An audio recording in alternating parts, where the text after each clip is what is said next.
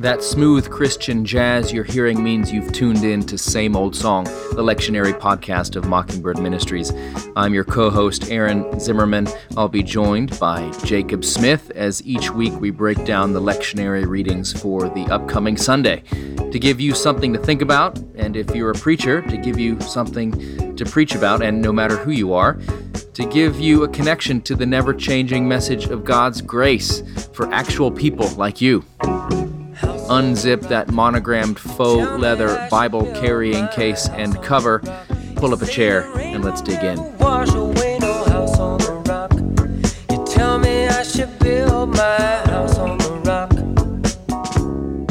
Well, Jake, we're back. This is election week, and now there are several kinds of listeners to this podcast. This, this is Uh, actually are probably some- this is you. People may be listening to this while they're waiting in line to vote.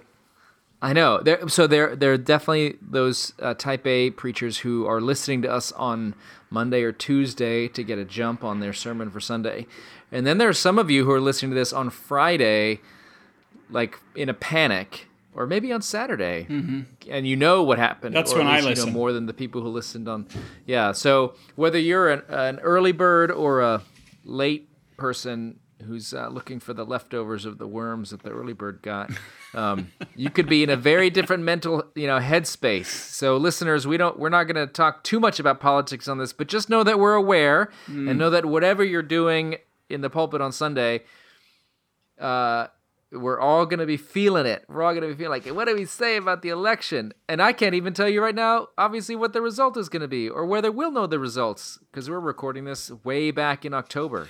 I got a funny story about that. So we um, we do we do a hybrid model currently, and uh, we uh, shoot our Sunday service on Thursdays as of right now, but that's changing. It's to all go back to one uh, by Christ the King Sunday, but. Uh, We've been shooting on Thursday, and so anyway, when Ruth Bader Ginsburg, when she died, she died on a Friday, or maybe a Thursday evening after we had recorded. And so that Sunday, um, uh, you know, we didn't say anything. And uh, I got so many emails talking about how, like, I knew you were conservative, but at least you could have prayed for Ruth Bader Ginsburg. And then, you know, and we had to respond to everybody. And then uh, when Donald Trump got COVID, he got COVID on a Friday. And so we didn't we prayed for him in person, but we didn't pray uh, for, uh, you know, it didn't appear on that Sunday live stream. And I got so many emails from people that were like, I knew you were We know a you're liberal. liberal, but you could at least p- pray for the president. yeah, so anyway, we have each one begin with a like. This is a nonpartisan broadcast recorded on Thursday. Yeah, that's right. so anyway, We can't see the future. so and neither can we right now, but we are hopeful. And uh, as we said last week, you have a you already have a king who reigns eternally. So anyway, That's right. And so, and you know, that Twitter is going to be full of people like, if your preacher doesn't change their sermon to address blah blah. And I get that. I get that elections can have pastoral consequences and a need to address Uh, them from you the know- pulpit. But just I'm with Sarah. I'm with Sarah Condon on that one, dude. Leave us alone. Uh, our lives are really hard, and uh, the last thing I need is some uh, y- like third string yokel on Twitter telling me what I need to preach. And so, like, I mean, so if that's your instinct, don't do that. Yeah, that's right. How, I'd like to see you get in the pulpit. All right, so enough of this venting of all of our clerical problems.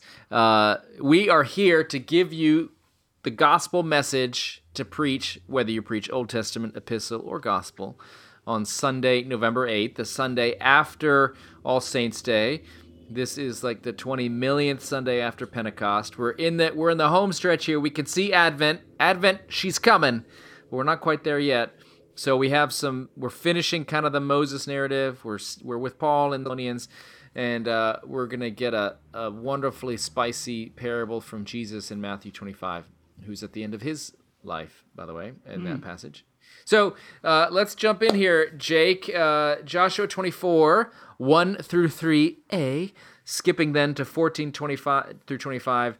Uh, this is the end uh, of the book of Joshua, and it's sort of the end of this whole thing of Moses, that that his journey beginning with the Israelites getting them out of Egypt, and now they're about to get in the promised land. And so here we find them. What are they doing, Jake? Well, there they are, and essentially, um, In basically Shechem. they, yeah, they're in Shechem, and uh, and they're about to enjoy a schmear, and uh, so. But, like you're like um, a Jewish Scottish person there, a little bit with the the rolling of the R's. a schmear with some shawarma. So, but um, the uh, they're there, and uh, basically this is a renewal of vows. They're having a renewal of vows ceremony, and uh, they are coming in, and the vow is is that they're because God has done so much for them. If you look at Joshua. He is going ahead of them and he is consuming all of the obstacles that stand in their way to get to the promised land and um, and God is being faithful to him. And so here is a moment where they are going to renew their vow. But it begins with, if you will, this renewal of, of a vow begins with a preamble. Because, see, when we tend to do vows, we tend to place ourselves as the protagonist in the story. And this is where Israel's going to miss the mark. We tend to think that um, it's about what we do first. And so, but Joshua gives like a bit of a preamble to this uh, vow. He begins by telling them, uh, but before you do anything, let me say, long ago in a galaxy, no, no, no, not a galaxy far away, but long ago, your ancestor Terah and his sons Abraham and Nahor uh, lived beyond the Euphrates and served other gods. And then I took your father Abram from beyond the river and led him through all the land of Canaan and made his offspring many. So basically, uh, this is the beginning. Um, I'm the one who's done this. I'm the one who's brought you this far. And it began with your uh, father Abraham, who believed me. And because he believed me, that was credited to him as righteousness. Um, because he believed me, even though he was a total jerk on so many levels, he was enabled to serve me in sincerity and faithfulness. And this is the way. So, your connection to Abraham, believing what he believes, a God who justifies the ungodly, is going to make everything here possible.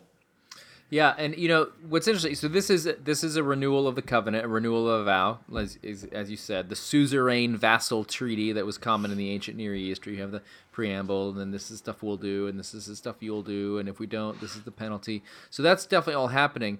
But what's also interesting is it's it's kind of also it's it's as if you had a, a wedding, you were married, and at your renewal of your vows, you were sort of also asked, like, do you want to continue in this marriage? it's Yeah, like both things. good. It's like it's like when we got married is for twenty years, and now the we've reached the, the the end of the the first term, and now we decide whether we want to renew the contract. Um, and so. And I Uh, think it's amazing that God would even want to do that. He'd like if I was God, I'd be like, you people kind of suck. Yeah, the And performance so, record he- is not good. It's not good. So uh, they're not coming off of a winning season here. So the uh, they they basic Josh. What's amazing is that Joshua has to say, "Look, God has done all this stuff for you." All the way back to Genesis 12 when he makes this promise to Abraham. We're about to see the fulfillment of this promise. And he's to, so you've had, because God said, I would give you uh, offspring, you know, more than this number of people in the, the stars in the sky, and I'll give you land, and uh, and I'll give and that will be a blessing to the whole world. And so we've got the people. Now you're about to get the land. So this is about to happen, and Joshua basically says, now you realize you're gonna have to really for real stop worshiping other idols. So it's not like they've been married for 20 years and then they're asking, "Do you want to continue in this marriage?" It's like you've been married for 20 years and they've been constantly stepping out, like. Yeah. Uh, and uh, you know they got some they got something on the side here they're texting somebody they're they got a little because he says uh, that in verse 14 now therefore revere the lord serve him in sincerity and faithfulness. Put away the gods that your ancestors served beyond the river and in egypt. So it's like going way way way back. It's like basically i know you've still been hitting the bottle. Now i mean it. Now you really you have to throw away the one that you hid in the tank of the toilet. You have to get rid of the one in your glove compartment. And we also have to the one that we know that's taped under the dresser. Like all these things you really have to do a thorough cleaning out of all the stuff and uh and the people are like, "Oh yeah, no, we we to- we're on board, hundred I, percent." I love it. I love it how they say it here. It's just kind of like, really? Far be it from far us. be it. Of I would course not. No way. It's almost You like they got caught and they feel guilty. Like, oh, I'm shocked. It's totally. It's like the alcoholic. You know, you're Yeah. like, dude, you're you're drinking a little too much. Like, let's. No, who are you to say? You know, what I mean, it's like this addiction. My job is very is stressful. Right there. yeah. Of course not. We have only one God. He looks like a calf, but you know. But uh, oh wait, no, you different know? one. Yeah. So, But they say, uh, therefore we will serve. But we're moving to something here uh, that everybody usually gets excited um, about, especially when they're hearing the gospel really preached and they want to lamp onto this uh, final paragraph. So, but uh, what happens in the final paragraph here, there, Aaron? Well, uh, they, I mean, they, they promise, like, they double down, like, we will serve the Lord. And even they're warned, like, if you forsake him, it's not going to be good. He's going to do you harm. Like, no, we'll serve the Lord. And, um, and Joshua says, "Your witnesses, witnesses. against yourselves Yeah, that you've like, chosen the Lord to serve Him." All right, sign right So- here. Like, if, if you, if you default on the loan here, we will repossess the BMW. And so, uh, he says, What put they- away the what- foreign what- gods. Yeah, I mean, and he's like, we are wit, and they confirm it too, and then put away the foreign gods, and then, um, uh, you know, and here's the thing, um, like they should have heard in that preamble about Abraham. Oh, we can't do it. They should have dropped to their knees Yeah. and repented of all of the foreign. See what they do is they're like, far be it from us that we should forsake the Lord. No, no, we're not. No, they should have been like, we have, and we continue to do so, and we are so sorry. Um, we are like, you know, uh, you know, have mercy on me, O Lord. You know, uh, spare me in your loving kindness. Yep. Remember that covenant that you established with our forefather Abraham, Isaac, and Jacob. You know, um, but instead they've placed this as witnesses against themselves on themselves. They have not entered into the mercy. They've st- decided to remain in the law. And Yep. so, uh, and this is the thing. And so here we go. Uh, choose the Lord God. You know, choose this day whom you will serve. You know, Right, and people Christians love to use this verse as like a, um, you know, as for me and my house, will serve the Lord, and choo- choose this day who you'll serve. And yeah, that can be an effective and motivating word to people, but it willpower only goes so far. So you know, if all those men who went to Promise Keeper rallies really did what they said they were going to do, we would be living in a different America right now. Like, um, if everybody kept their New Year's resolutions, we would all have six pack abs and be uh, unanxious people. If everybody was able to to keep their vows, you know, lawyers would be out of business. So all these things uh, we can look all around as the evidence that like making a resolution doesn't work samuel johnson the famous english writer biographer etc um, he uh, he was famous in his diaries like at one point in his 20s he was like i resolved to get up at 6 a.m and pray and start my day.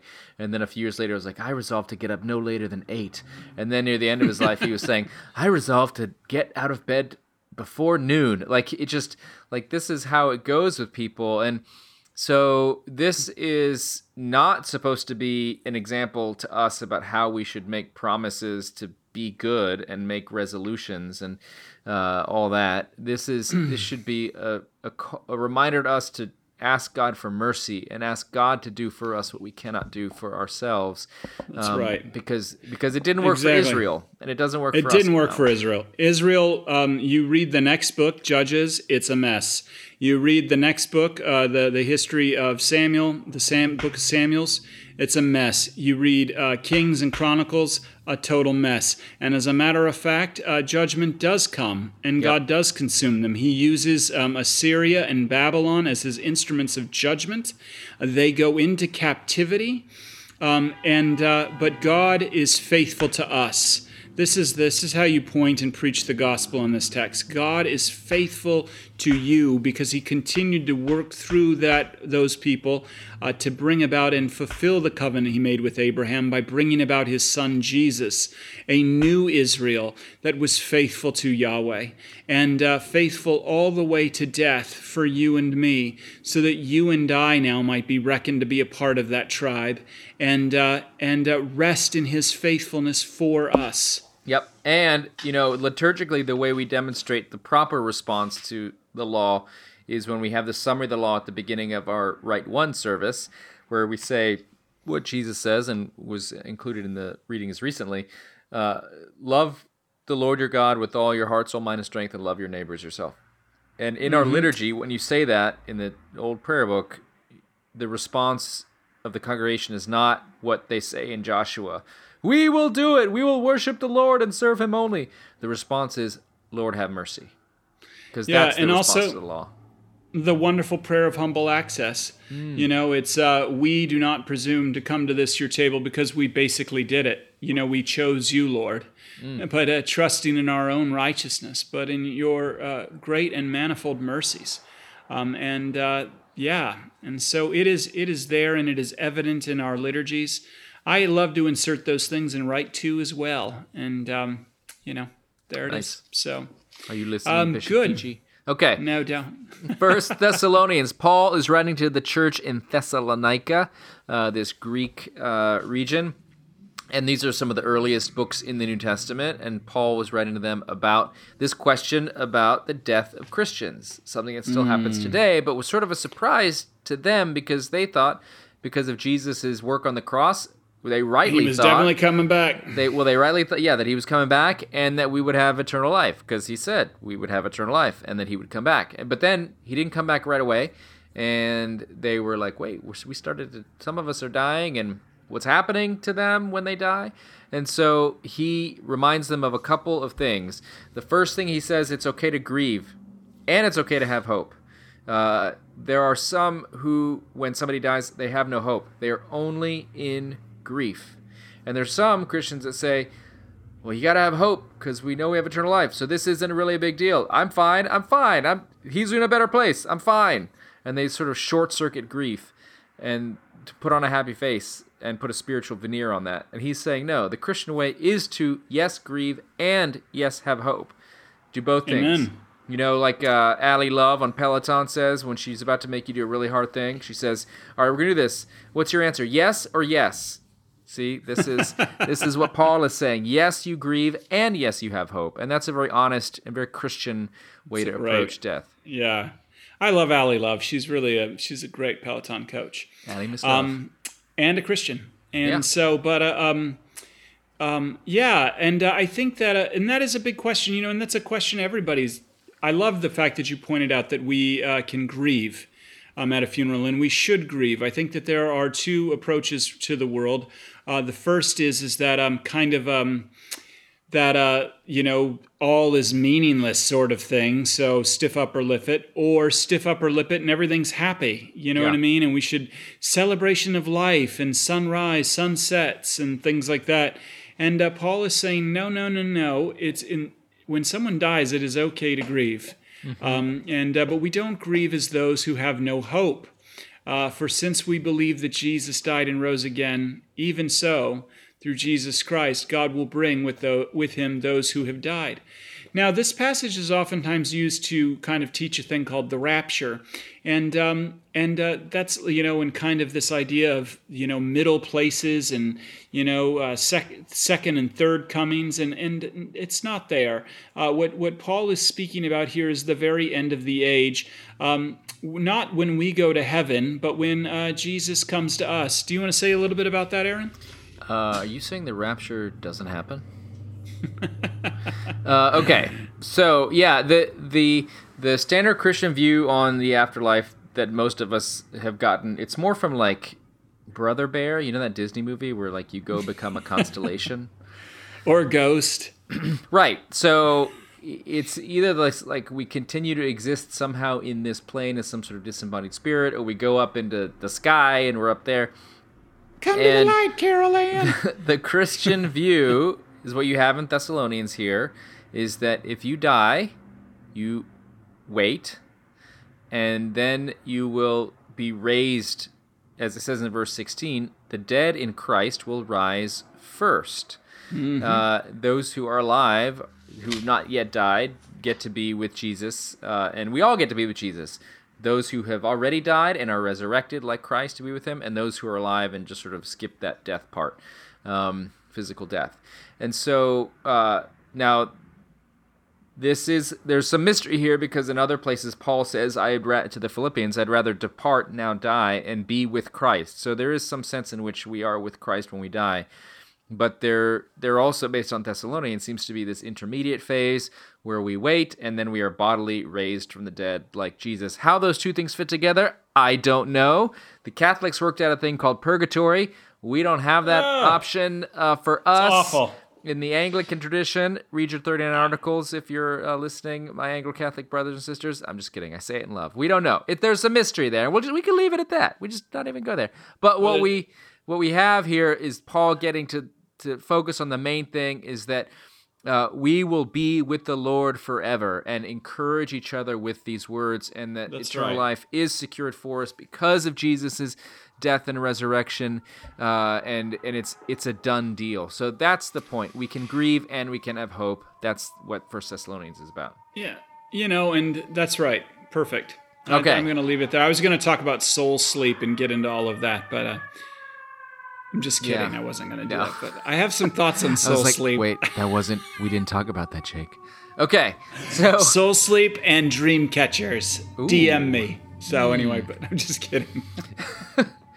so this is the episode that marks when Jake is going to start his own podcast.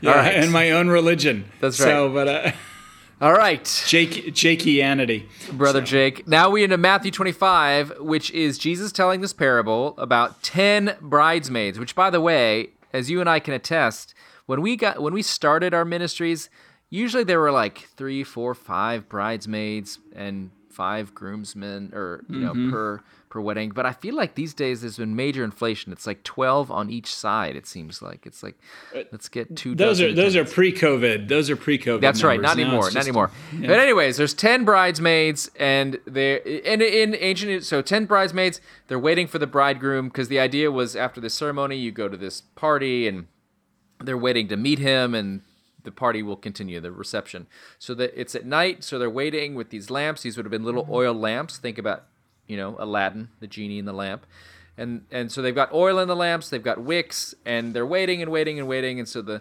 the you know the oil can burn out and so what happens is that jesus says there's five foolish bridesmaids five wise bridesmaids and the foolish ones uh, take their lamps, but they didn't bring a backup uh, thing of oil. They didn't bring a, ba- a spare battery charger for their iPhones when they went uh, to wait for him um, because they thought he'd come quickly.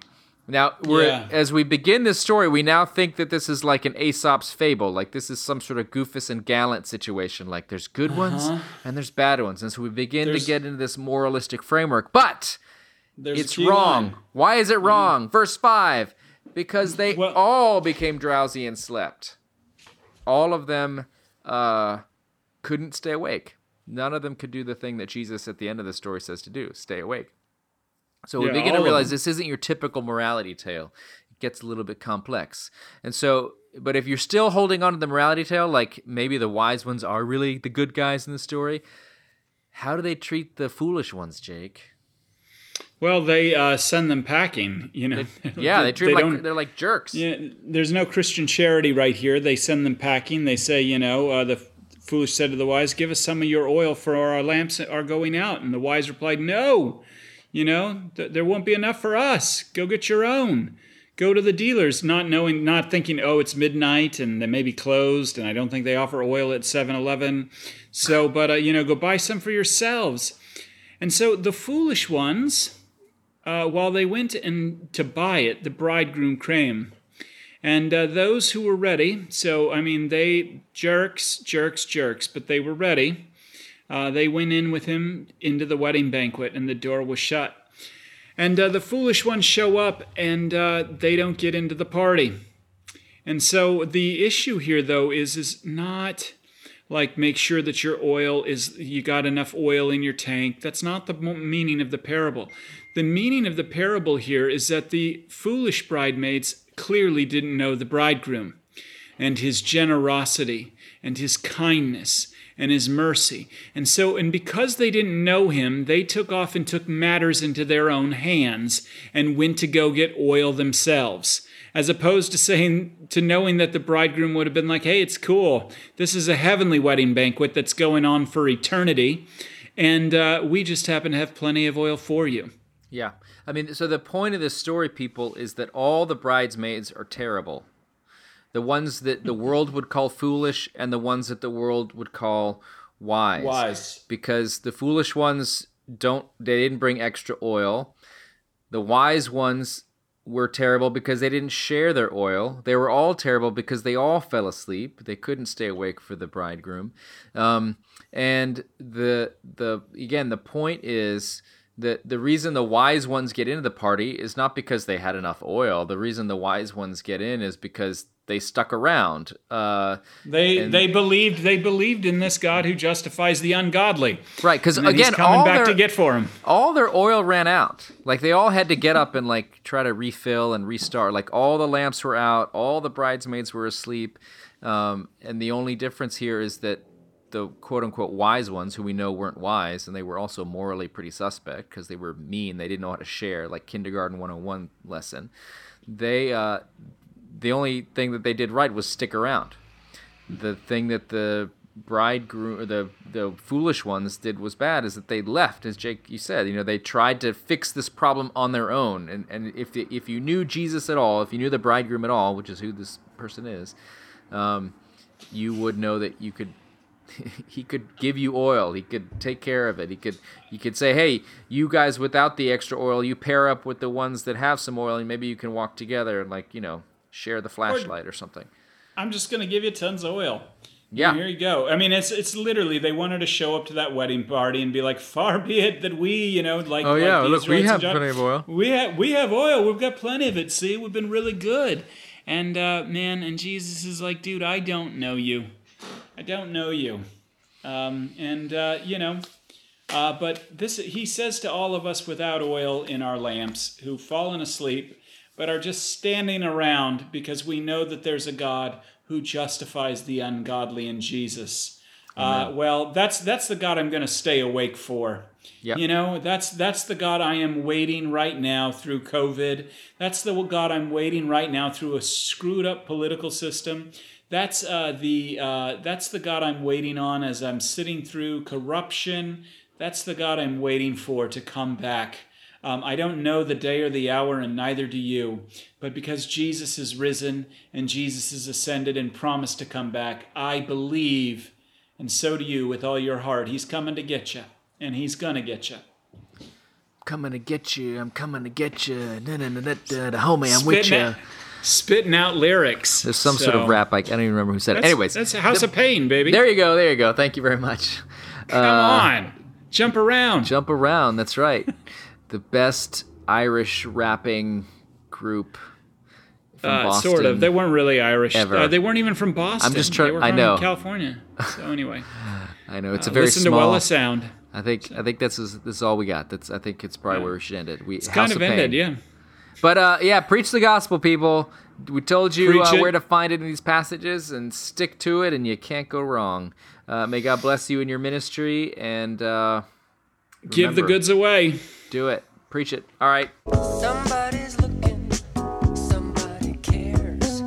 Somebody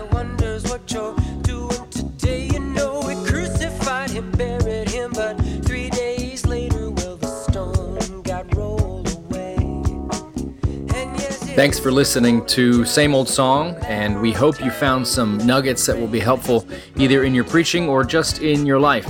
If you liked what you heard, we would love it if you could leave a rating or review on iTunes. Dave Zahl will be sad if you don't. We'd like to thank the Narrativo Group for audio production. Keep that Bible by your bedside, ready to rock and roll.